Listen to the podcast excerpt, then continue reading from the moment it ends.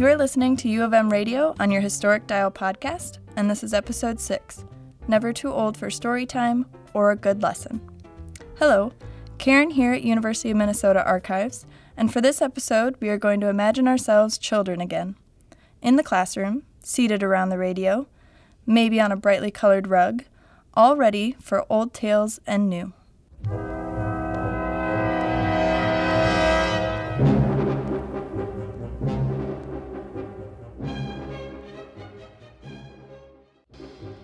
A long, long time ago, across the world and beyond the Blue Mountain, there was a little village at the foot of a rocky hill leading up to a great dark forest. And the name of the little village at the foot of the rocky hill was Pebble. The people of Pebble were happy, carefree people, and the children had wondrous times in this fine village, for there was nothing in the world to be afraid of, except the dragon. And nobody had ever seen him. The story introduces us to a dragon who lives in the dark forest on top of the rocky hill overlooking the village. He is adored by all the forest animals who live around him. He loves to eat, and one day he smells something wonderful and must seek it out. It comes from the village. The more I smell that extraordinary smell, the more my mouth waters for a taste. I shall go down the rocky hillside and find that smell. I wonder why the forest animals have told me never, never to go near the village. What danger could there be from the people? Why, they don't even know me. So I shall go as quietly as possible down the hill, across the little field, and into the village to find that smell. I suppose now is the time to tell you who I am, so you'll understand how I came to know this story. My name is Mr. Fudge, and in those fine days I ran the only candy store in the village of Pebble.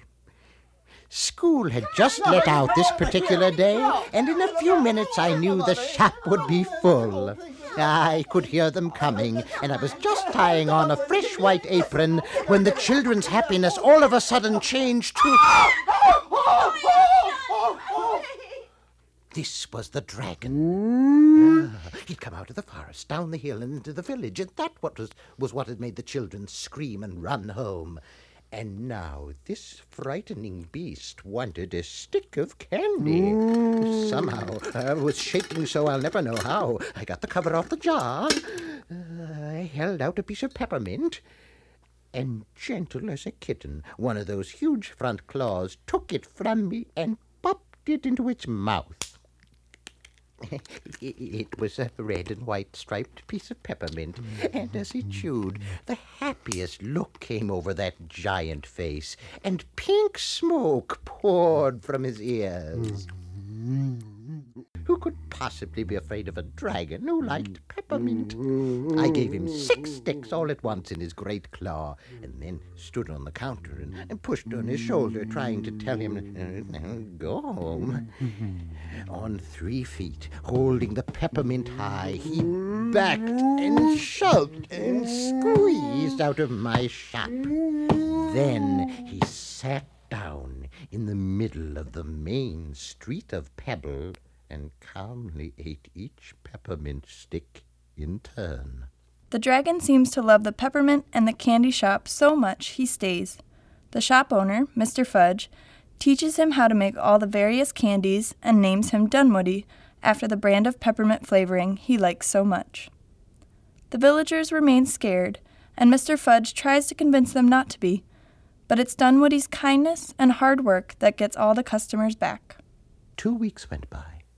Three weeks went by, and not a single child had come in to buy so much as a lollipop. We'd made so much candy, Dunwoody and I, that we had it piled in boxes up to the ceiling. Oh, what a help he was! He could lift cases and crates and barrels with one hand.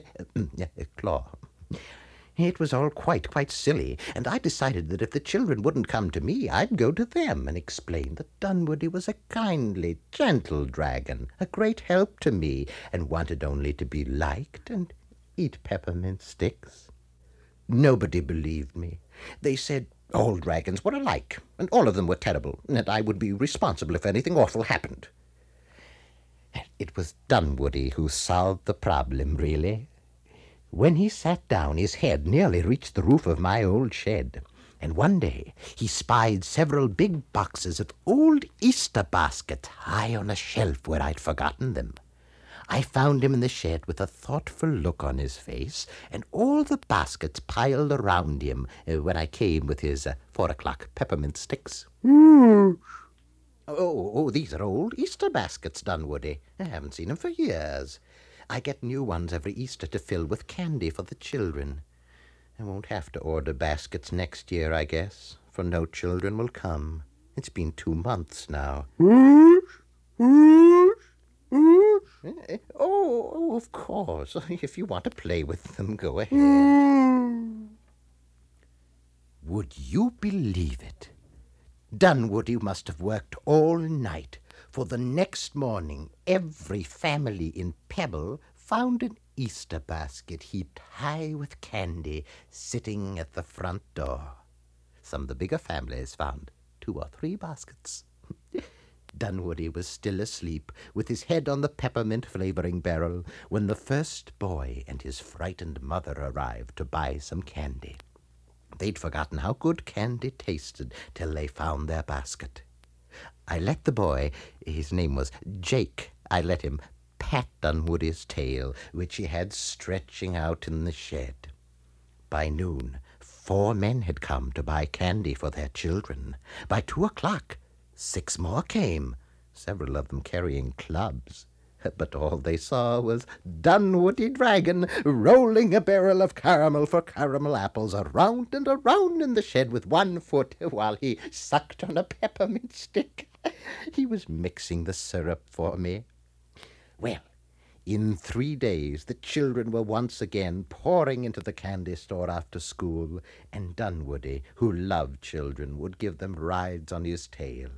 You see, they'd come to know him, so they couldn't be afraid of my friend, the gentle dragon with the sweet tooth. The Dragon with the Sweet Tooth was just one of the many stories written by Betty Girling for the program Old Tales and New, one of the most popular shows in the Minnesota School of the Air programming. We could dedicate many episodes to Betty Girling and her achievements in her 34 year career as director of the Minnesota School of the Air, but instead I will recommend a search on our website for the Betty T. Girling Papers. This program, as you may have guessed, was geared towards elementary school age children, but Storytime had a much bigger message and lesson for everyone. When first broadcast in 1962, this story brought Old Tales and New its ninth national award and in my research at University Archives, I came across the university's press release for the award, in which it says The Dragon with the Sweet Tooth was an allegory representing the story of school integration in Little Rock, Arkansas. Through the story, in which all the townspeople are needlessly afraid of a dragon who turns out to be very friendly, the program attempts to teach children not to generalize their fears. The series, based on social and moral precepts has been widely broadcast across the country by school systems and different radio stations.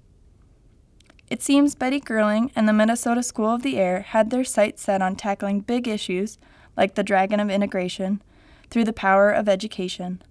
Although not award winning episodes, the program went on to do a follow up story on Dunwoody related to the arrest of the Freedom Riders and in a later episode introduced a cousin dragon as a means of integrating even more cultures.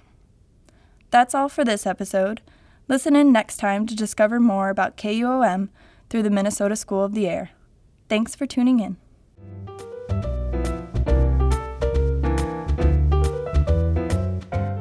The U of M Radio on your Historic Dial podcast is produced every other week for your enjoyment. Subscribe or download on iTunes or Google Play so you don't miss another moment of historic Minnesota radio. If you enjoy our clips and want to hear or learn more, go to www.lib.umn.edu slash uarchives and search KUOM in the collections guides. Digitization of University Archives recordings was financed in part with funds provided by the state of Minnesota from the Arts and Cultural Heritage Fund through the Minnesota Historical Society.